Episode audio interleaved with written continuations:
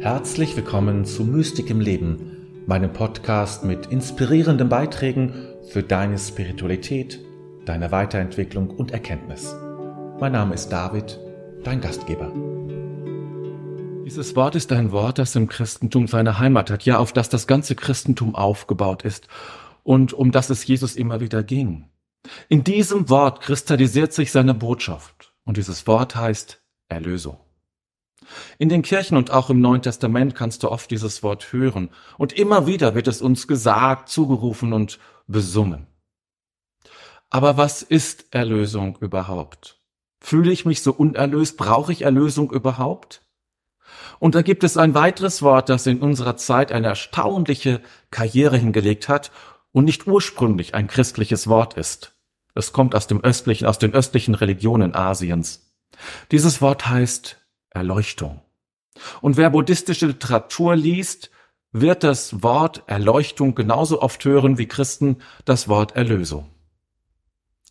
Ich möchte dir in diesem Video zeigen, wie du Erlösung finden kannst und wovon du erlöst werden musst. Und ich werde dir gleichzeitig zeigen, dass Erlösung und Erleuchtung im Kern dasselbe meinen. Es geht immer um diese eine Sache, von der ich dir im Laufe des Videos mehr erzählen werde. Aber so viel möchte ich dir jetzt schon sagen. Für mich ist Erlösung der Prozess, der notwendig ist, damit ich Erleuchtung erlange. Das eine ist nicht ohne das andere zu haben. Beides gehört zusammen. Erlösung ist der Prozess, der dich zu deiner wahren Natur, zu deinem innersten Kern führt. Und dann besteht für mich auch der Kern der, Bo und darin besteht für mich auch der Kern der Botschaft Jesu. Er will, dass wir zu diesem Kern finden. Ich nenne diesen innersten Kern Christusbewusstsein. In der Psychologie wird dazu selbst ge gesagt und verweist dabei eigentlich nur auf den sichtbaren Teil des Eisberges, den ich Christusbewusstsein nenne.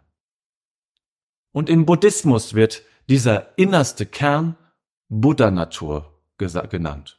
Immer geht es darum, zu sich selbst zu finden, und zwar nicht auf einer oberflächlichen Art und Weise, sondern in der ganzen Tiefe unserer Existenz. Und wenn du dich nur etwas umschaust in unserer Welt und in unserer Kultur, dann kannst du erkennen, dass es immer und überall genau darum geht.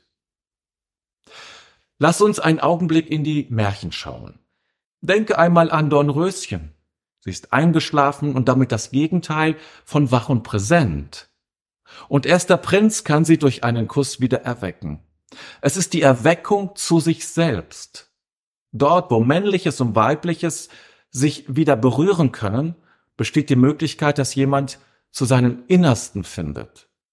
Und so geht es auch Aschenputtel, die einen sehr mühsamen Weg hinter sich zu bringen hat. Auch sie muss sich erst entdecken, muss sehen, dass sie nicht klein und unbedeutend ist, sondern dass er eine Prinzessin ist. Und Prinzessin heißt, sie ist wertvoll, hat Ansehen und Bedeutung. Das ist es, was sie erkennen kann, wenn sie ihre wahre Natur entdeckt. Alles andere sind Einflüsterungen, die uns von unserer wahren Identität wegführen und solche Einflüsterungen gibt es viele. Auch du wirst sie kennen. Und noch ein Beispiel, nämlich Sterntaler. Durch ihr demütiges und freigebiges Verhalten bekommt sie am Ende die Goldtaler. Es ist der Ausdruck des inneren Schatzes, die Belohnung für einen Weg, wo sie geben kann, ohne das Gefühl zu haben zu verlieren. Wer so geben kann, wer sich also nicht schützen muss, wer nicht im Modus lebt, zu wenig bekommen zu haben, vernachlässigt worden zu sein, der ist in seinem innersten Kern angekommen. Dort musst du nichts mehr für dich behalten. Du kannst geben und hast nicht den Eindruck, du verlierst. In den Religionen wird immer wieder Bezug zu der inneren Realität, wie wir unseren innersten Kern auch nennen können, genommen. Ich sprach ja schon vom Christusbewusstsein und von der Buddha-Natur. Es gibt im christlichen Kontext auch das Bild der inneren Geburt oder das Bild von der Seele. All das führt letztlich auf dieses innere Christusbewusstsein hin, auf diese innere Wirklichkeit, die so oft verstellt worden ist in unserem Leben. Da ist es so wichtig für, unsere, für unser spirituelles Leben und Fortkommen, zur Erleuchtung durch Erlösung zu gelangen. Ja, nun stellt sich die Frage, so finde ich, was sich denn da in den Weg stellt. Wovon müssen wir denn erlöst werden? Was ist es denn, was uns den Weg zu unserer wahren Natur verstellt, was den Weg ins Christusbewusstsein verstellt? Ist es die Sünde, also das moralische und ethische Fehlverhalten? Haben wir etwas, etwa alles falsch gemacht? Glauben wir zu wenig, sind zu wenig demütig und tun zu wenig Gutes? Das sind oft übliche Vorstellungen, wie man sie hören kann. Sünde und da wird, schon, wird einem schon ganz kalt ums Herz, ja. Sünde, ja. Es geht aber nicht um Moral. Zumindest nicht in solch oberflächlicher Art und Weise. Es geht darum, dass wir im Laufe unseres Lebens über diese innere und wahre Natur Lebensschichten gelegt haben, und zwar aus gutem Grund. Jeder und jeder von uns hat in seinem Leben Erfahrungen damit gemacht, sich zum Beispiel zu schämen. Vielleicht hast du mal etwas falsch gemacht oder gesagt, wofür du dich geschämt hast. Was passiert aber in uns gerade als Kind, wenn wir diese Scham spüren, wenn wir wahrnehmen müssen, dass, dass, da, dass ich etwas falsch gemacht habe, was nicht gut war? Wir spüren diese Scham und zugleich kommt eine andere innere Kraft, die sagt, das will ich nie wieder spüren müssen. Und so steht ein dritter Teil, der dafür sorgen wird, sich nie mehr zu schämen. Das kann zum Beispiel ein depressiver Teil sein. Dieser innere depressiver Teil hat nun die Aufgabe, sobald Scham in Sicht kommt, ja, oder ist, den betreffenden Menschen depressiv verstimmen zu lassen, dass er weggeht, sich zurückzieht und erst wieder auftaucht, wenn die Gefahr vorbei ist. Es kann auch ein aggressiver Teil sein, der schimpft und wütend ist, wenn man ihn erwischt hat oder wenn er droht, ertappt zu werden. Dann wehrt er sich mit allen Kräften, wird übermäßig wütend und alle anderen in der Umgebung wundern und fragen sich, was hat er nur wieder? Was ist denn jetzt schon wieder los? Wenn das einmal passiert, ist das nicht weiter tragisch. Doch wenn solche Situationen und solche inneren Prozesse automatisiert ablaufen und sich damit verfestigen, dann verdecken sie diese, decken diese beiden Anteile letztlich den Weg zum inneren Kern, zum Selbst. Und das passiert, weil weder die Wut noch die Scham dem innersten Kern vertrauen. Sie vertrauen ihm nicht, dass er die Situation managen kann und die Gefühle reguliert da kommt ein anderer Teil, nämlich Wut oder Depression oder was auch immer, und sorgt stattdessen dafür, dass die Scham nie wieder auftreten muss. Das wäre dann die erste Lebensschicht. Und es werden weitere kommen. Wer in der Schule nicht sonderlich erfolgreich war zum Beispiel und oft Fehler oder mit, mit vielen Fehlern leben musste dort, hat seinerseits eine ganz eigene Strategie entwickelt, um damit fertig zu werden. Beispielsweise die Abwehr. Die Lehrer haben es einfach nicht kapiert. Die haben keine Ahnung. Oder man schaut, wo man gut ist und verstärkt das. Vielleicht im künstlerischen Bereich oder im Sport. Und dann muss man hier gut sein, gibt alles, ganz und gar alles, damit das Gefühl, nicht gut genug zu sein, überlagert wird. Ein anderes Beispiel ist der Missbrauch oder die Misshandlung.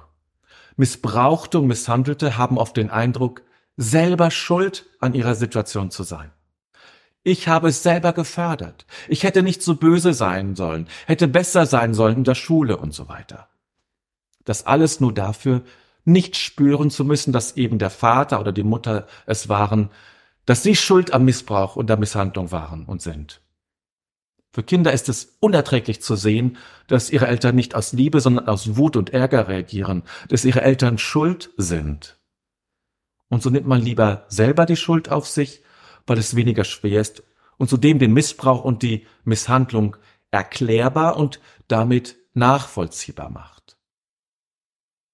Auch hier werden Lehmschichten aufgestapelt und so wird unsere wahre Natur immer undurchsichtiger, immer weniger von göttlichem Licht kommt ans Tageslicht und wir spielen nur noch Rollen, versuchen uns nur noch zu retten, wo es nur geht.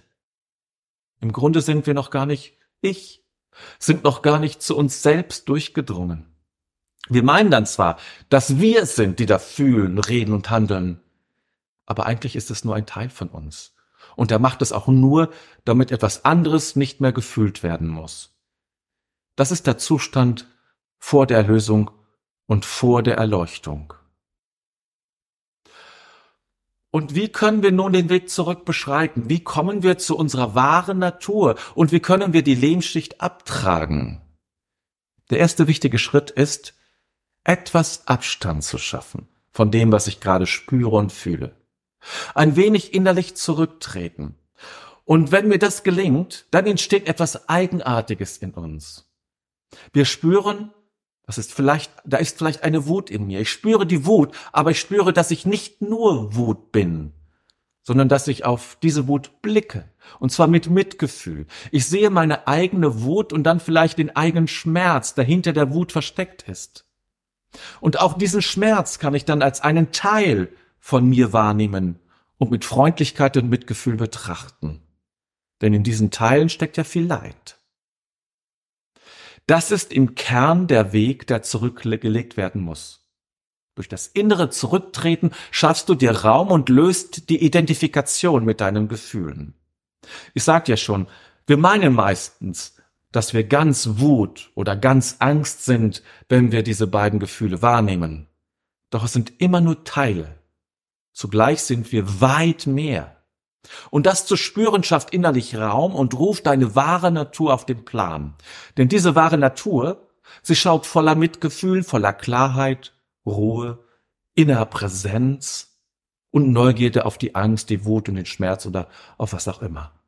Und wenn die inneren Anteile lernen, deiner wahren Natur, deinem göttlichen Ich zu vertrauen, dann entsteht tatsächlich Erlösung und du bist einen großen Schritt der Erleuchtung näher. So entsteht in deinem Innersten eine neue und gute Ordnung. Du wirst weiter innere Anteile haben, was auch gut und richtig ist. Aber du wirst am Ende ganz aus deinem Selbst, deinem göttlichen Ich heraus handeln und sprechen. Du wirst ganz du sein. Und wo du ganz du bist, da bist du zutiefst göttlich. Und göttlich zu sein heißt, erleuchtet zu sein. Und wenn du dort angekommen bist, dann kannst du erkennen, dass du schon immer erlöst warst und erleuchtet auch. Denn an dieser Stelle, und es ist eine Stelle, und es ist eine Stelle, die jeder und jeder von uns in sich trägt, an dieser Stelle sind wir ganz heil, ganz weise und ganz mit Gott verbunden. Immer schon, auch wenn wir es nicht erfahren haben, war es dennoch so. Und dann brauchst du auch kein Glauben mehr. Du brauchst nur nach innen zu gehen und dann wirst du einfach wissen. Du weißt, es ist wahr und Gott ist da.